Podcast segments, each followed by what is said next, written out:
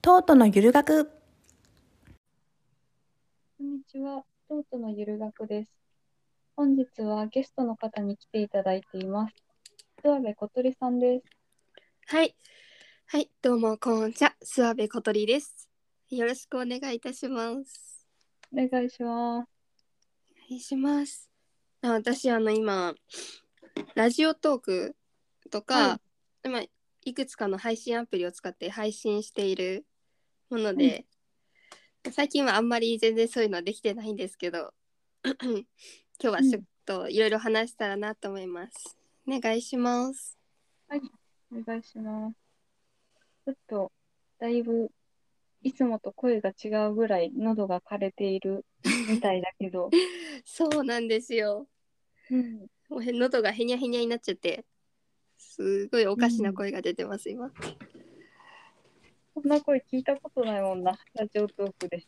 小鳥ちゃん。知ってる人からしたらなかなかおかしいなって多分なっちゃうと思うんですけど うん。いはいや、大変だな。咳が出るのも。そうなんですよねもう4日ぐらいずっと続いてるのでうん。喉もこの通り疲れちゃったみたいでうん。はいじゃあ、とりあえず、はい小鳥ちゃんに真っ先に聞きたいことがあって、はいこうなんか発信を始めるにあたって、はい音声発信でも動画発信でもいろんなところがあるけど、はなんいでラジオトークを中心に活動しようと思ったのかが気になるので、それが聞いてみたいです。え私もともとツイキャスの方にから始めたんですけどあああのツイキャスをやってる時にやっぱなかなかそう知名度がないともう、うんなんだろう広まらないというかうん、なかなかもう、初見の方も来ていただけることがまれにしかない状態でうん、うん。でその中でなんか他にもいいのないかなって言って探してたんですけどうん、その時にラジオトークを見つけて、うんまあ 正直そのラジオトークを選んで一番の理由といえばいろいろ自分にとって都合が良かったというか うん、そのなんかラジオっぽいやつでうん、収録をしたやつを 上げることもできてで配信もできて両方一気にできちゃうから、あこれ便利やんと思って、うんでそれで選んだっていうのがまあきっかけですね。うん。はい、そうか、確かに。基本的に私、ラジオトーク、生放送しか行ったことないけど、はい収録も確かにいっぱいあったな。そうなんですよ。うん。今まではずっとそのラジオトークで撮った音源しか使えなかったんですけどうん。あの最近になってネットの方から、はいうん、そのラジオトークのあれあれなんだっけサイトにログインしたらうん。その外部の音声も使って収録が上げれるようになってるので、へえ。はいまあ、べ便利度は増してるかなとは思うんですけど。うんうん。はい、そっか。あ、それで、えっと、はいこれ、聞く人、もしかして、えっと、小鳥ちゃんのことを初めて聞くという人もいるかもしれないので、あの、はい今、小鳥ちゃんが何歳かっていうのをぜひ言ってほしいです。あ私の年齢うん今17です。言った17 17だぞなんか私のあのポッドキャスト仲間の人は、は割いと30代40代の方が多いのであそうなんですか。そうそうなんです私の仲間はなんか娘みたいにこああのーう人がいるのに小はい鳥ちゃんはさらに17歳という さら、にすごい若いというちょっと衝撃が走ると思い ますはいなるほど。うんとラジオトーク以外って、はいまあ、今は更新してなくともなはい。何をやってきたのかなえっ、ー、と、えっ、と、ツイキャスの生配信と、うん。あと YouTube の方も少しだけやってて、うんで本当に一日だけなんですけどどこだっけあれ名前忘れたスプーンにもちょっと手出したことがあってああ、あと他に何かあるかな、とりあえずそんな感じですねうんうん。でスプーンはなんか違うなーって思ったんで一日ぐらいでさってやめちゃったんですけどうんうん。あ違うなっていうのは自分に合わないなっていう感じ。いやそうですねうん。なんかあれスプーンの方は結構お金を稼ぐのがメインっていうかああ、そのイメージあるな。はいでその1日2日とかである程度視聴者が獲得できなかったらその初めて配信を始めた人っていう欄があるんですけどほう。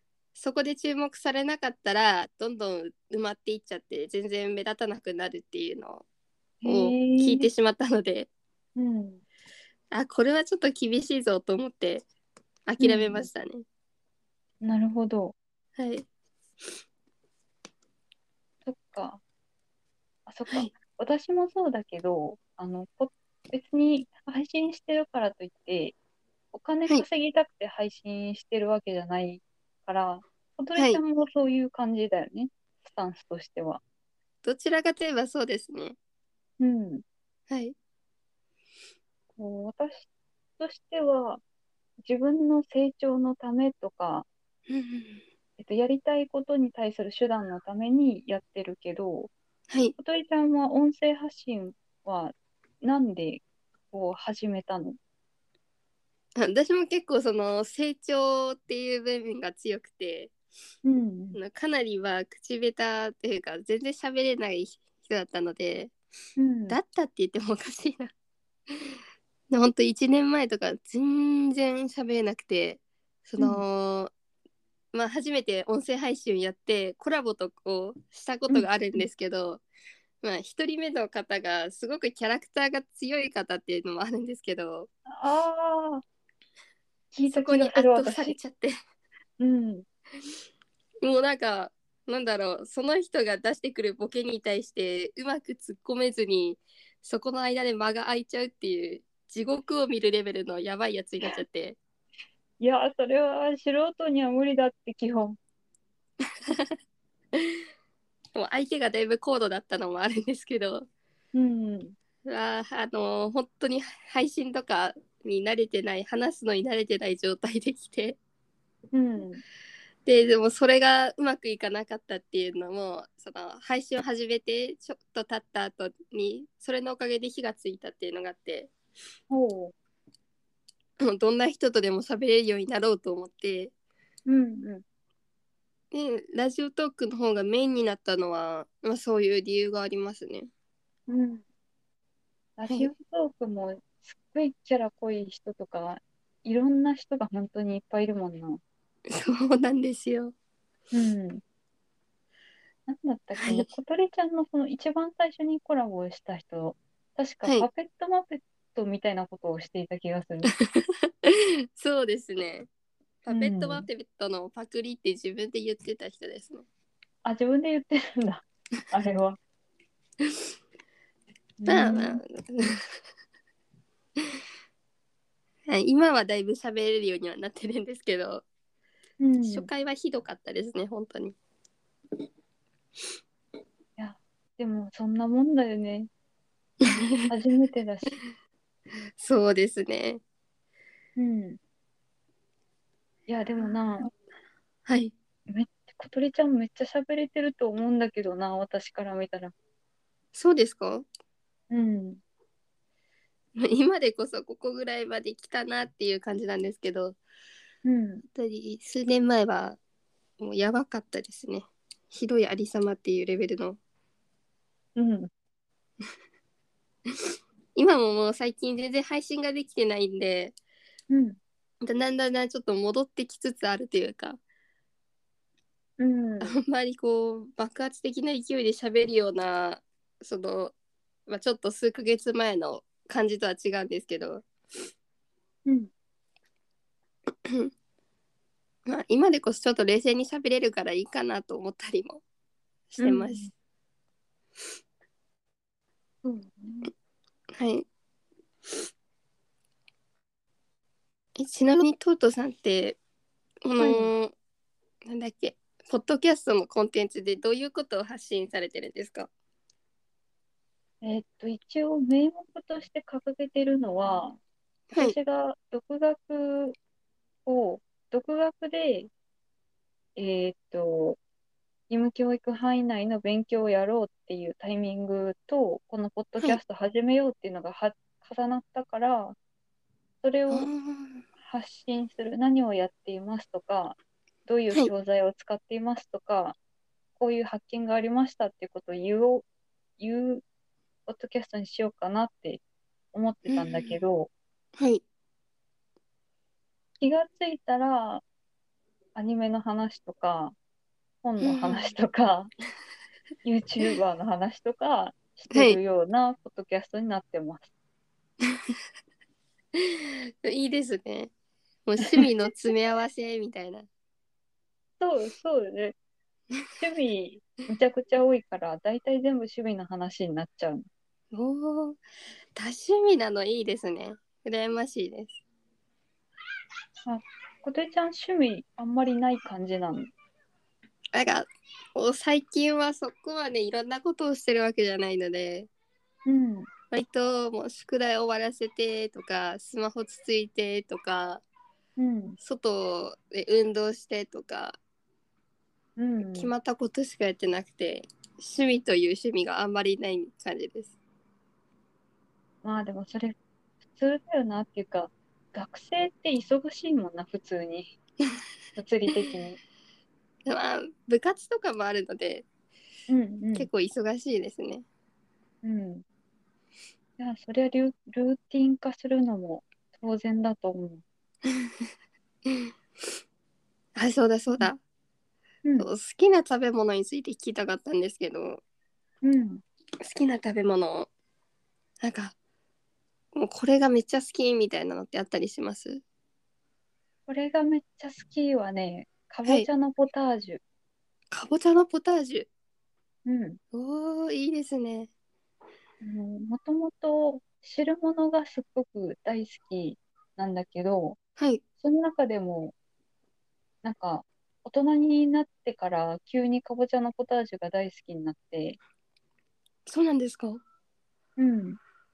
自分でこう、かぼちゃを柔らかくして潰して、はい水で伸ばして作ることもあるんだけど、はいそれってやっぱり時間がかかるから、ススーパーとかコンビニに売ってるレトルレトルトのものを家に常備してないと、もう気が済まないっていうぐらいに は、かぼちゃのポタージュ大好きです。すごいあレトルトのやつ使ってるんですね、うんうん。かぼちゃのポタージュなんだっけなんかかぼちゃのポタージュ見覚えあるんですけど名前忘れちゃったななんだったかななんか粉状のやつでも売ってるし、はいパッケージっていうか、パックされたものでも売ってる。パックされたものうん。えな私んはパッか液され体た状ものが好きなんだけど、うん、そうそう、はい液体をプラスチックのものに入れてあって、パックされてて、ああ開けてチンしたら飲めますっていうやつ。なるほどめっちゃ便利ですねそれ そう、便利。もうそれ知っちゃったらね、自分で作るのバカバカしくなっちゃうの。確かに、うん粉状の方とかも結構水の分量間違えたらめちゃめちゃ味薄くなったりとかしますもんねそうそう。すごいプラスチック丸い容器とかあはいあの、小鳥ちゃんの一番好きなものは何、私の一番好きなものこれ結構迷うんですけどうんえー最近はほん最近は本当にあれなんだっけ春忘れたな あ一番ってなるとお寿司になっちゃいますねやっぱああ、お寿司か ー。そっちかー。なるほどね。お寿司と抹茶とが両方来る感じなんですけどああ、なるほど、なるほど。まあ本当に抹茶も比にならないぐらい大好きですけど、うんお。寿司サーモンがめっちゃ好きなんですよああ、そもそも、あれなんだね。生魚食べれるんだね。はいあ苦手ですかめっちゃ苦手。死ぬほど苦手、生魚。あそうなんですねうん。なんか、あの、生魚が、はい私が食べるとどういう風な感じになるかっていうのを人に話してみたら、面白いねって言われたことあるんだけど、はいなんか、そうだったかな、マグロだったかな、を一回食べるの挑戦したことあるんだけど、はい醤油かけて、そのまま普通に食べるじゃん。なんか、そしたら、磯臭い醤油味のゴム食べてるみたいな感じになるの。全く美味しくないの。食べても。全く美味しくない全然美味しくない。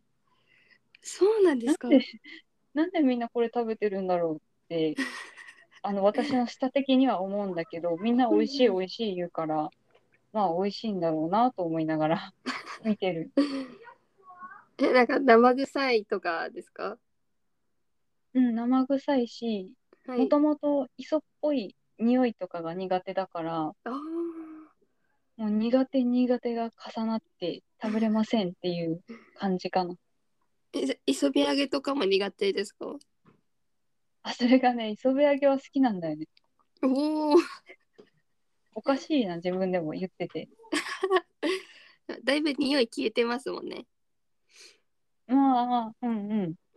確かに。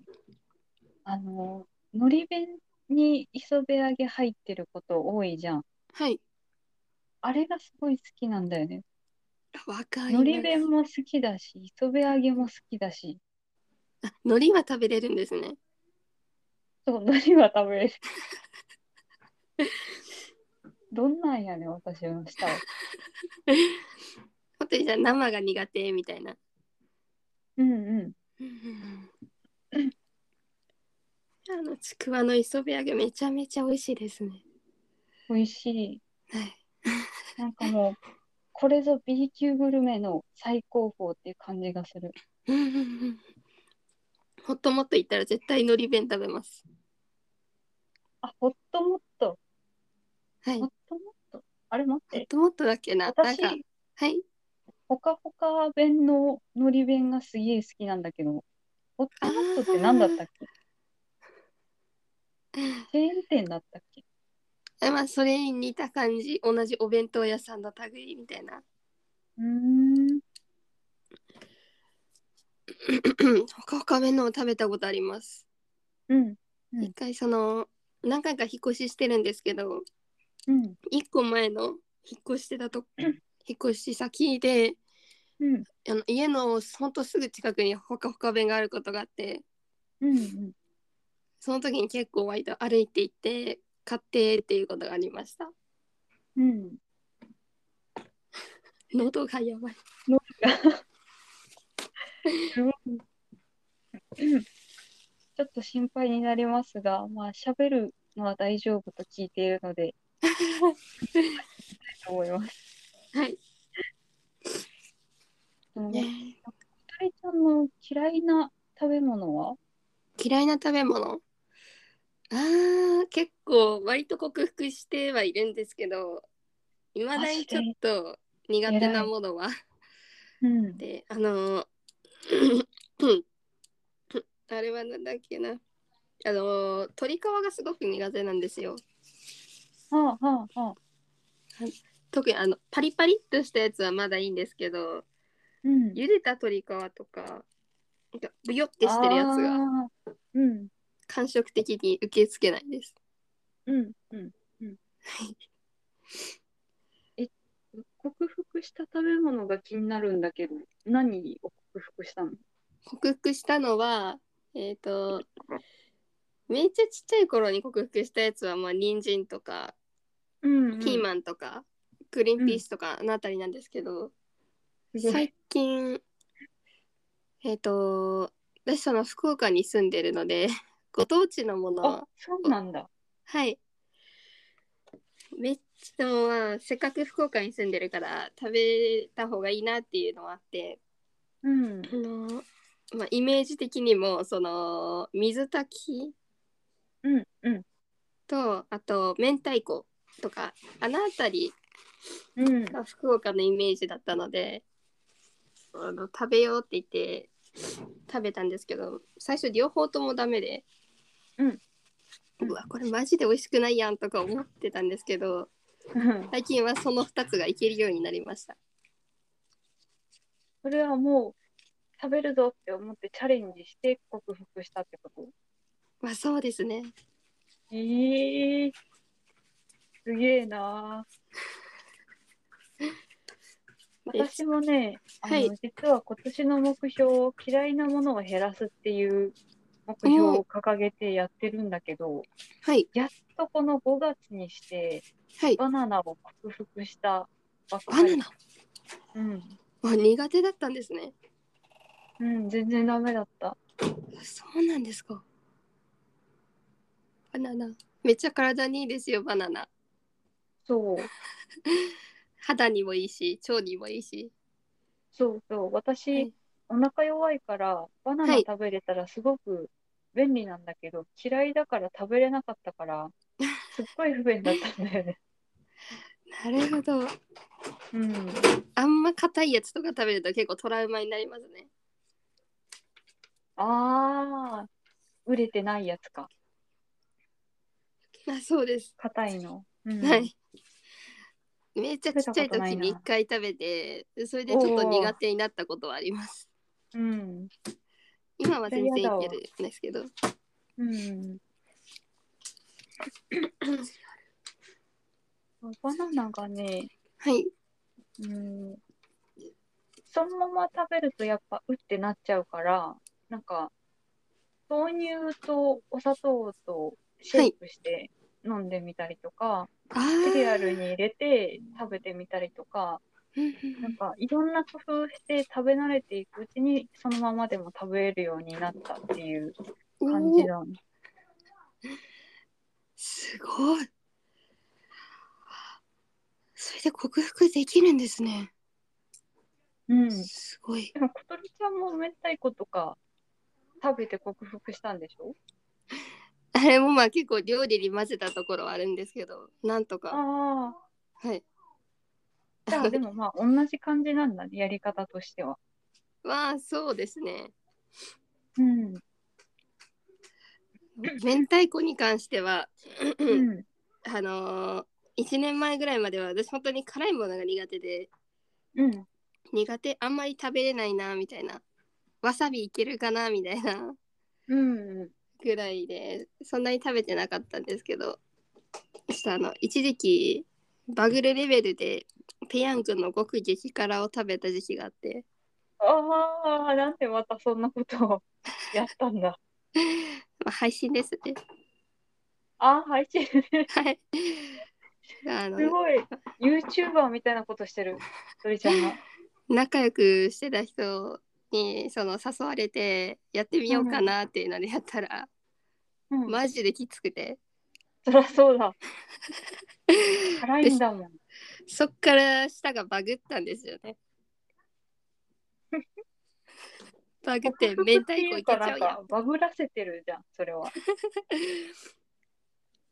今はもう辛いカレーとかも食べれるようになっちゃいました。ああ、はい、辛いもの全般いけるようになったんだ、それ で。めっちゃ辛いのとかは苦手なんですけど、うん。まあそこまで辛くないのならいけるように。うん。はい。いや、企画。企画ってすげえな。そうなんですよ。結構 YouTuber さんとかにも体を張ってこういろいろやってる方とかいらっしゃるんですけど、うん。あこれずっとやってたら体が麻痺していく分野けど何でもできるんだなってちょっと思って。それは、まあ、そうだけど、ちょっと危険だぞ、それは。その道は。そうですね。体壊しちゃうかもしれない。うん。はい。ちなみに、 トートさんの今年の目標は苦手なものを克服することでしたよね。うん。次に克服するもの決めますか決めてないね。なんかもうね、苦手なものが多すぎて、は好きなもの以外、大体全部嫌いだから、あー、嫌いなものに溢れているから、なるほど。ちょっと次何しようかなって感じだけど、ちょっと辛いものは、物理的に刺激物なので、 それはやめといた方がいいですね。あ、やっぱり経験者からしても、苦手からいくと相当時間がかかります。うん。やっぱ痛い、痛いじゃん、辛いって。だからちょっとそこはやめようかなと思うけど、はい。やっぱ魚介類がはい全般苦手だから、魚介類。うん。そこをちょっとでも食べれるようにしたら、うんなんか他の大人たちが美味しい美味しいって言って食べてるお刺身とか、うんなんだろう、カニとか、あーそういうものも食べれるようになったら、うんうんうんなるほど。うん。け結構魚介類が嫌いな人とかでも、あのーイカだけは食べれるって人がすごく多いんですよ。はい、イカだけは好きです。やっぱりそうだ。うん。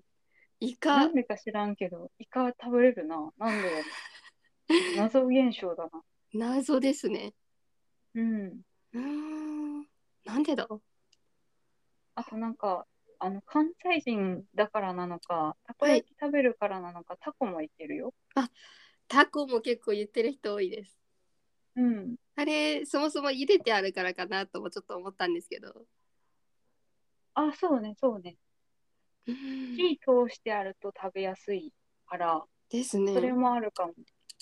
うんうん。すだごかいなら、はい次もし、する対象としては、はい。火を通した魚介類を食べるようになる。うんなうんあ火通したやつも苦手だったりするんですね。そう。あの、今のところ鮭とかサンマとか、はい。すごいメジャーなものの塩焼きは食べれるんだけど、それ以外まだちょっと苦手だから、その辺からかな、な詰めるていほくどと。したら。何が食べやすい かな。白身魚とかは好き嫌いが分かれるもんな。あでもね、白身魚はい。のタラのホイル焼きは食べれるよ。タラ。ああ。そうなんですか。うん。なるほど。 すごい好き嫌いを探っていくのが面白い。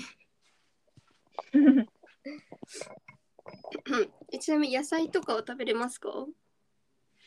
野菜はね、すっごい好きな野菜とすっごい嫌いな野菜が極端で、 あのさっき言ったかぼちゃとか大根とかキャベツとかは大好きなんだけど、あのトマトとかはい。きゅうりとかそういう水っぽいものがすごあーく嫌いで、水っそぽこい。はすごい分かれるね。ナスとかも苦手ですか？あ、ナスはなんか好きなん だよね。そこ意味わからんな。あれあれもめちゃめちゃ水分多いイメージが。 うん。なるほナスど。は、ナスの揚げ浸しが大好き。あわかります。めっちゃ美味しいですね、あれ。美味しい。あーこういう話をしてたらお腹が空いてくる。うん。お腹空いてく るの。あ、でもそろそろそろ30分だから、あ、本当ですね。最初話そうとしてたメインテーマに行こうか。はい。この話からのこれは大丈夫なのか。まあ大丈夫でしょう。大丈夫でしょうっていうか、あの、はい。話、こういう話ちゃんと普通にできる社会に早よなってくれっていう、そうであすれねだからね。うん。まああんまり露骨などは行き過ぎずうんうん。フラットな感じでそうですね。はいえっと、私が打ち合わせの時に持ちかけたテーマで、性教育について話すのはどうかなって持ちかけたんだけど、えーっと、小鳥ちゃんがそのラジオトークで言ってたことは、今はいここで話しても大丈夫、あそれは大丈夫ですじゃあ、小鳥ちゃんのラジオトークを私が最後に聞きに行ったときに、はないんか、 確か、これからの若い世代のために、ちゃんとしはた性教育のこととかを調べて、こう何かしら動画が、音声かわからないけど、はい調べて出してみたいみたいなことを言ってて、あ、それうん私もやりたい、やりたいとは思ってたけど、実行は多分できないなって思ってたから、それをなんでやり、やろう、やりたいと思ったのかとか、はいうん、そうだな。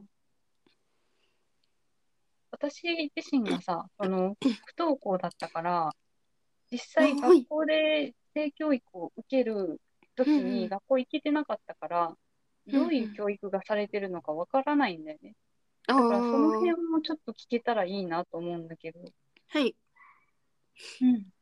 えっ、と私まずそのきっかけというかそれをしようかなって思った理由が、あのなんなんて言ったらいいのかなうん難しいな、あれ結構そのテレビとか周りで聞くに、うんが自分が知識を持ってないとかうん。その何も分かんない状態でいることによってちょっと不利になっちゃってうん。うん。でそこでその自分がやりたくないようなことをやらなきゃいけなくなってしまったりとか、うん。そのまあ、男女関係なく自分が不利になってしまって、断れない状況とかになってそういううん。その後悔の上でお互いの付き合いをするっていうのがあるっていうのを聞いて、それって良くないんじゃないかなってすごい思ったんですよ。うん。しかも自分が知識がないんだったら勉強したらなんとか、まあ、少しでも最低限の部分を入れれるだろうしうん。そういう、まあ、学校では本当に全然教えてくれない内容まであるんですけど、そうだよね。はい、そういうところを発信できたらなっていうのは、まあ、思ったりはして。うん。とスペースであのツイッターにそのなんだ音声で話せるスペースの機能があるんですけど、そこうんでうん実際にそういう思いを持って活動している人っていうのがいてうん。うんで。その方いるの話を聞いたりしてうん。でやっぱそう自分が思ってることは間違ってないんじゃないかっていうのを思ってうん。でそういう発言をした記憶があります。うんうんうん。はい、あ、間違ってないっていうか、すごくいいことだと思う。私も。うん。あのーすっごいあの本を、昔本を読んで、はい、で、曖昧な記憶で喋るからちょっと正しいかどうかはわからないんだけど、はい日本ってさ、なんか性のことで困った時にはい相談できるところって、なんか行政がやってるとことか、それこそ NPO 団体みたいな、ちょっと特殊な、東京にしかないみたいなところしかないんだけど、どこの国なのか、ちょっと忘れちゃったけど、それこそ10代前半から、学生の子向けの、なんか、はい地域の性の相談所とかがあって、えっと、女性のこうアドバイザーがずっと駐在してて、どんな困ったことでも思い困ったことでも、軽い困ったことでも、ちょっと性に関係する話を聞いてほしいということでも、相談しに行けるっていう場所がある国があるらしくて、えー、すそごい。れうんを読んだときびっくりしちゃって、うんうん日本ってさ、まずはいさ、性のことを口に出していいっていう雰囲気がないじゃん、まず。ないですね。うん。お酒を入れて勢いで喋るみたいな、 まあ、あんまりそのいいイメージは持たれてない気がしまそうだよね、そうだよね。す。はい。うん。で、私も、私自身も、その、性のことについて、はい。あの、性教育が大事だなった、だなと思ってるんだけど、はい、それはまあ、命に関係があるからとか、自分を大切にするためだからとかももちろんあるけど、自分の体験として、まずはい学校で授業を受けれてないから、知識がなかった。でも、あの、困ることはある。でも、知識を得る場所がないから、はい。ちゃんとこう、それこそ生理の知識とかを詳しく知り始めたのって、自分でツイッターを始めて、はい。そういうことを発信してる人のツイートを見てからなんだよね。あ、そうなんですか。うん。とか、ホームページとか、で、生理の。の仕組みとかを知ってからはだい。から、それも自分で正しいって判断して取りに行かないと、あの、難しいじゃん、性の知識って。そうですね。そう。だから、なんでそれを日本ははいち。ゃんと学校でやらないんだろでうんう、うずんうんーっと思ってるんだけど、はい。うん、ことりちゃんがもしよかったら、どんなはい授業を受けてきたかとかを教えてほしいんだけど。授業。どんな授業かな。基本的にはその。 お互いの男女の体の仕組みとか、仕組み、うんなんだろう構造思春期になったら出やすい、出やすい思春期になったら体にこういう変化が現れますよみたいなのから小学生の頃始まって、まだ実際そんな思春期らしい思春期も来てなかったから、うん、あそんなものかみたいなちょっと人事みたいな感じで軽めに捉えてて、でその頃からもうあれかな生理についての勉強とかはちょくちょくしてたかな、はえー、いす、ごい。けどほぼほぼその女性に関することばっかりでうんうん、男性にそうだよね関することっていうのは全然書いてないんですよ。うん、小学生の頃とかは教科書の1ページの半分ぐらいうん、うん。だったのがもうどんどんどんどん中学校高校以内について減っていって最終的にもう3分の1とかえ、減っていったのどんどん減ってますねえー、はい女性の方のはあんま変わんないのにマジか。はいとか、そういう問題あるか。男性の方の、あの、仕組みとかちゃんと知識が教えられてない。そうなんですよそれはもう保健の先生も不満を言っててあ自分たちの時はもう2ページとか普通にあったのにめちゃめちゃ減ってるからめ驚いたって言ってー、なんでだろそれが分かんないんですよね。う。意味わからんな。はい よく分かんないその思春期の感情の話とかそういうのはめちゃめちゃくるんですけど、それこうそん恋愛の感情のこととか、うん、うん、今一つ、まあ、理解できないので うん、うん。正直恋愛はフィーリングだと思うのでそこに関して思春期だからこうとかそういうなんだ感情の変化を表せるものじゃない気がするのでうんえなんだかんだうーんあんまり頭には残ってない感じですねうん、はいそうやな。ちそょっうとね、今ね、はい私も中学校の教科書を一応はい買い添えた買い揃えた、うんうん中1の教科書を一式買い揃えたから、はいえっと、保健体育の教科書を開いて見てるんだけど、はいえっと、月経の仕組みうんうんうんは2ページ分書かれてるかな。 2ページ分2ページ、ほぼ2ページ分ぐらい書かれてて、うんうで、ん男性の生殖器の仕組みは3ページぐらいかな。おーあ結構書かれてるんですねあ、じゃあこれ、お違法か。お違法かもな、これ。うんうんこれどで、こそだの後に思春期の、なんか、それこそ恋愛感情が出てくるよとか、うんうんうん異性への関心が高まることがありますよとか、そういうことが書いてある。ああそれは書かれてますねうん。けどまあ高校になると結構それ知りたかったなっていう情報も出てくるんですようんうんえーっ、と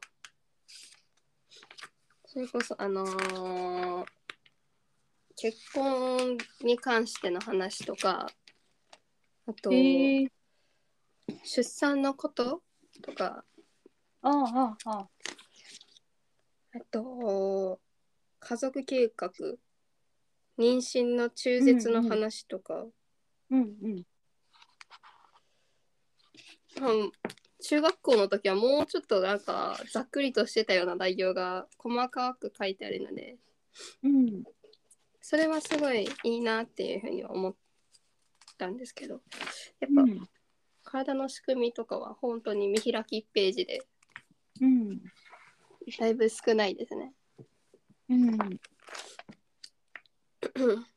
そっか、結婚のなんか制度のこととか、はい、それこそ中絶のメリット、デメリットとか、うんうん絶、対知ってた方がいいもんね、それは。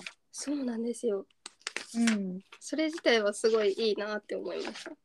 うん。そっか、高校の県体育の教科書見たことないわ。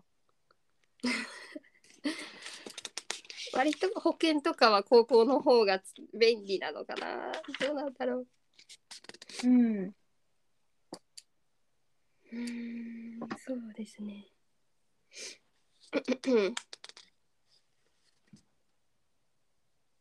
そっそうかなん。だろうはいじゃあ、これで、えっと、実際、この教科書に沿って、先生から教わる。はいうん。うーん。何とも言えない感じなんですよね正 直うん。うんあり小鳥ちゃんが、なんか、もうちょっとここやってほしいなっていう思うところは、どんなところあのー正直まだその何年齢がそこまでいってないっていうのもあって、うんまあまだその生理が始まって時間が経ってない人っていうのもたくさんいると思うんですよ。そうね。私もまあそこまで経ってないといえば経ってないんですけどうん。そのすそ何周期が安定しなかったりとか、あそあ、の生理の前に体調を崩しそうになったりうん。すごいイライラしたりする感情っていうのがやっぱなかなか新鮮なものだからちょっと怖いんですよね。ああ、恐怖みたいなのも感じちゃって。うん。でしかもその人と付き合ってる人とかはその自分がその生理にとかによってそのホルモンバランスですごく体調が悪くなったりとかしてるのっていうのがうん。やっぱ生理を理由にするとちょっと良くない風に捉えられたりとかああ、それは甘えじゃないかみたいなうん。あんまりざっくりしてるとそういう風に思われるだろうしうん。そこのところの情報があった方が正直助かるなっていうのとうん。あのー私一回ラジオうんこうそのめちゃめちゃ好きなラジオとかがあったのでラジコを入れてすごい聞いてる時期があったんですけどうん。その時にあのー学校じゃ教えてくれない話みたいな感じでやってるところがあってうん。でそれの時に包茎の話をしてたんですよ。ああ、でその正直ちょっと興味があったので聞いてみようかなと思って聞いてみたら、うん。なんか私が想像してたのすごいマイナスなイメージのとは違ってうん。うん。いやむしろほっといた方がいいよっていうパターンとこれは絶対手術しなきゃいけないよっていうパターンとっていうのも詳しく説明されててうん。うん。でそういうのって教科書には全く載ってない情報なので確かに乗ってないわ。男性女性でお互い不安になるようなことっていうのは教科書で解消できたらすごく助かるんでうん。入ってた方がいいんじゃないかなっていうのは思います。本当だ、本当だ。だって体調とか生活に直接関わることだもんね、それは。そうですね。それによって嫌な思いをする人だっていますから、うんうん。まあ、教科書ああ、本当だ。文部科学省とかに行かないと変えれないと思うんですけどうん。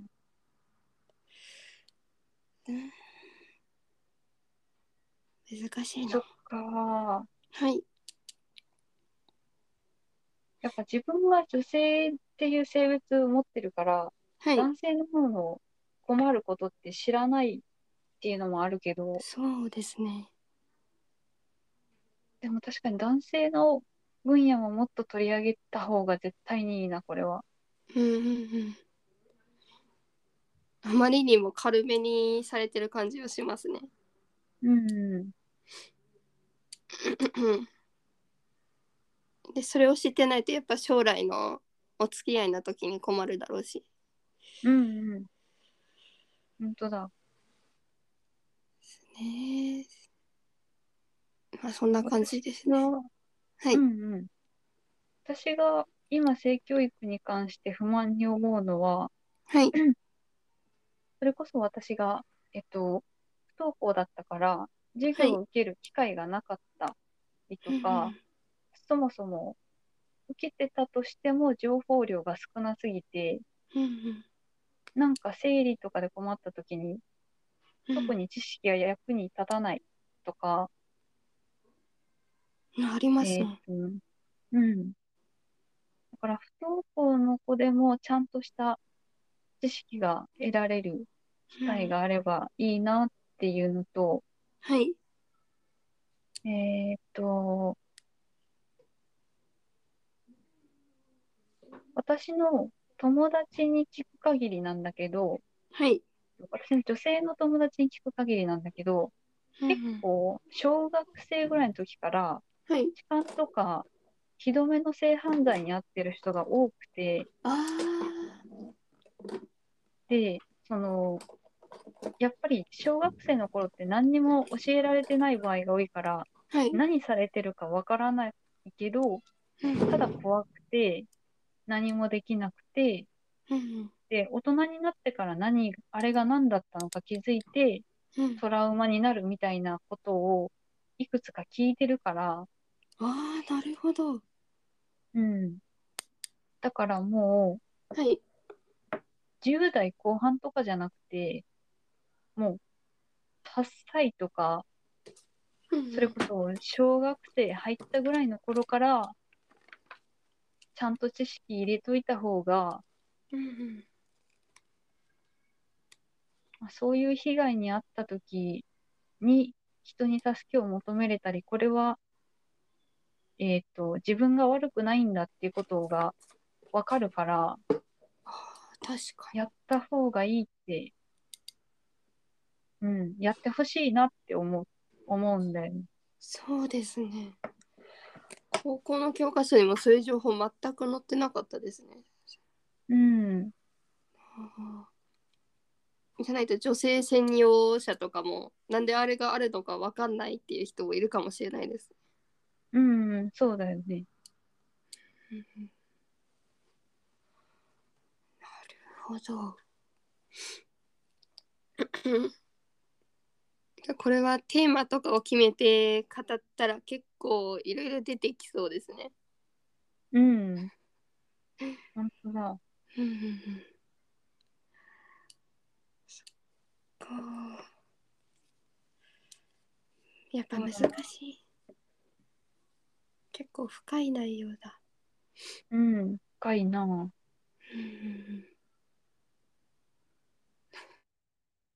不満に思うことはそれだけど、はい。私ができることに関しては、はい。うん、それこそ関わりのある年下の、年下まじゃなくても、うん、子供世代の子にはちいゃん。とした情報を教えるだとか、うんうんうんもし助けを求められたらしっかり応答するとか、それぐらいしかないのかなって今は思うな。そうですね。うん正直そう情報発信とかにも限界がありますよね。うん。ラジオは若い世代の子は聞いてるのか。ああ、私のクラスでも聞いてる人はまあ45人とか。あ、それは、えっと、ラジオトークじゃなくて、FM とか AM とかを合わせてってことそうですね。とかあとツイキャスとか、うんうそれでも45人なのでやっぱまだん。うんうん。あまり普及してないなっていう感じは。うんうん。そうか、若い世代がはい。よく見ているコンテンツといえば、今、YouTube だと思うけど、 YouTube そうですねあと TikTok とかあなんだろうかな YouTube にもちゃんとした正しい性教育動画増えてると思うから、うんうんうんそれはすごくいいことだと思うし、うんうん、 TikTok で何かできたら、それはいいと思うけど、うんあまりに短いから、誤った情報が伝わるのはちょっと嫌だなって、今予想しあたーの。ちょっと端的な感じにしちゃって誤解を生むみたいな、うんうん。それは困りますうん。ね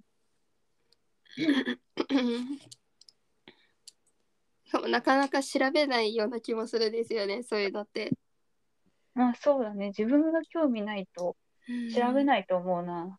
履歴に残したくないっていうのもあるだろうしうんうんうん。確かに。うんなんか自転車の免許みたいにこう教室とか開かれないものなんですかね自転車自動車の免許とかあーあああああ講演会的な感じでうんうんそうやってくれたらいいし実際やってる学校とかもあるんだろうけどうんうん多分私立とかはそういう自由が利くところじゃないとなかなかやらない気がするなそうですねなんか一回なんかそれっぽいことをやってた時があったんですけどみんな寝てたんですよね、あー講演会やっぱ眠くなっちゃうっていう人が多いから うん教室とかだと絶対寝ちゃうんだろうなと思ったり、うんうんどういうふうに伝えるのがい一番いいのかはちょっとなかなか難しいところです。うん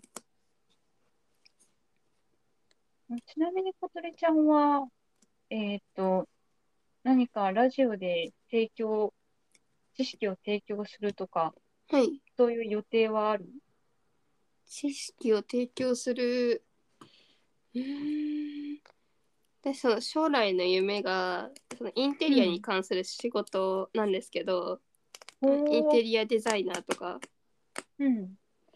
のでそのだんだんその仕事をしながらも勉強していく内容についてを自分で後でも復習もできるようにこうんううまいことまとめみたいな感じでラジオを作れたらいいなっていうふうに思ってますうんうん。自分にとってもいいしそれを聞いてためになるだったらそれでもう一石二鳥やんみたいなうん。その通りだな。そうですねうんなのでトートさんのスタイルとかすごいいいなと思ってうん。あ、私のポッドキャストやるスタイルはいうん。自分が独学でやってることについてのお話とかうん。そうやってすごいためになるなと思ってああ、ためになってたらいいなぁとは思うけど。でも、なんか、ポッドキャストを始めて、ツはイいッターも始めてみて、はい独学してますって書いてあると、はやっいぱり同じように独学している人とか、すごうんく知識欲がある人がフォローしてくれたりしあて、ーたまにその中から、はポッいドキャスト一回聞きましたって言ってくれる人もいるから、うんうんやって、それはやってよかったなっていうか、意味がなかったわけじゃないんだなと、最近実感があるな。うんうんうん誰かがそう言ってもらえるのってすごいいいですよねうん。なんかちょっとそのためにやっちゃうかもっていうところもありますね。ああ、はい、そうね。なんかこうなんだかんだ話してたらラジオトークじゃなくうてんポッドキャットでや、ポッドキャストでやってもいいかもしれないっていう欲がちょっと出てきました。うん。いや、ポッドキャストいい よ。いや、これはね、はいあの、単純に私の私欲なんだけど、はあいの、ポッドキャストをやっている人、ツイッターでたくさんフォローしてるんだけど、はい私と同世代の女性とか、は私よいり若い女性もいるんだけど、はいあの、私の入ってるポッドキャストコミュニティの樋口塾には、同世代の女性がいなくて、めっちゃ寂しい。いなって思ってるから、あそうなんですか。うんそうそう。樋口塾に入らなくても、はいなんか、私と同世代または下の世代の女の子がポッドキャストをやってくれたらいいのになって思ってるから、 ぜひ、小鳥ちゃん、ポッドキャスト参入をお待ちしております。近々来る気がします。お、近々。はい。お楽しみにということで。うん。あ すみませんいいですね話かぶせちゃったんですけどうん。ちなみにどういう話をさっきあれうんはい。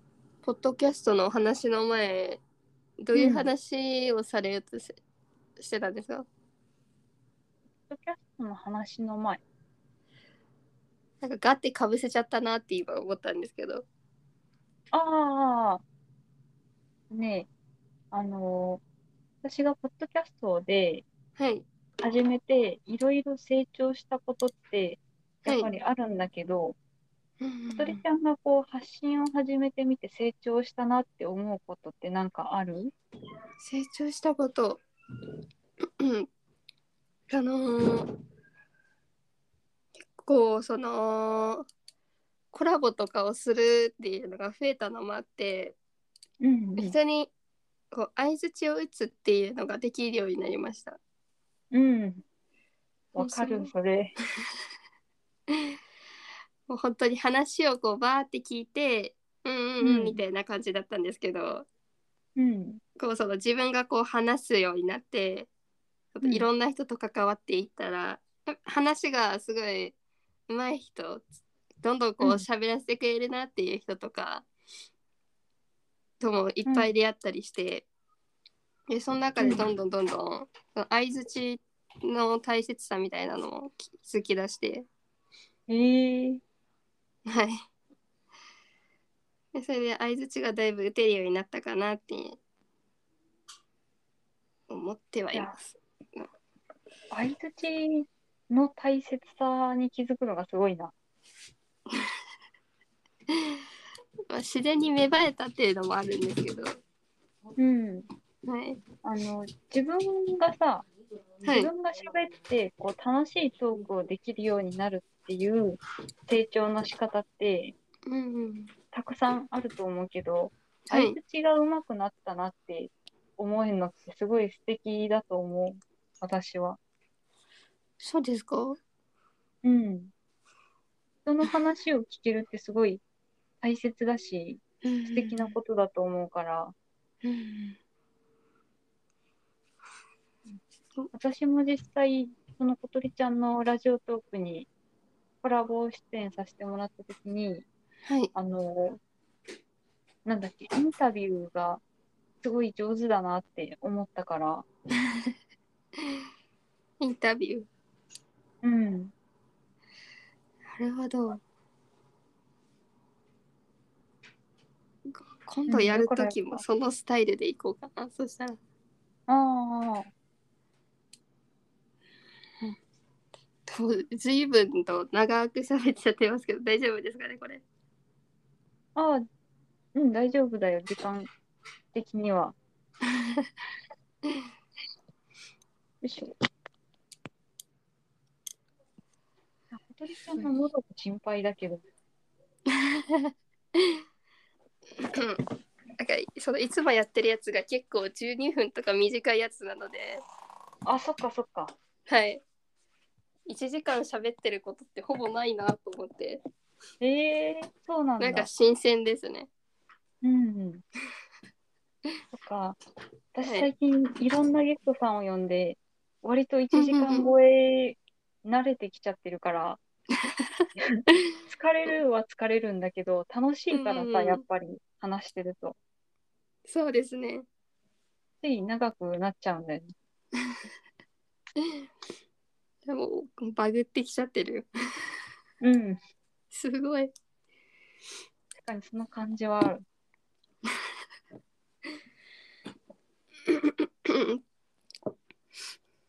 あじゃあ、はい、 1時間も超えたところで、この辺でそろそ ろ、そうですね。うん喉も大変なのに、ありがとう。1時間いえいえを。こちらこそありがとうございました。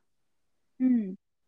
なんか、すごく食べ物の楽しい話もできて、うんあの、性教育の真面目な話もできて、うん充実してたなって思います。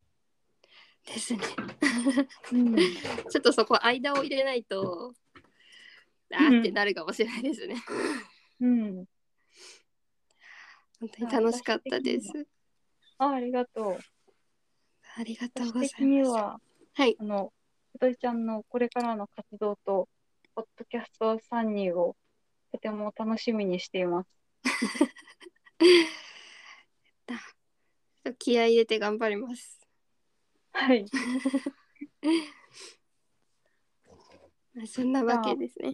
はい。はい。あ、ゲスト来てもらってありがとうございました。こちらこそありがとうございました。はい。ゲストの諏訪部小鳥さんでした。ありがとうございました。ありがとうございました。バイバイ。は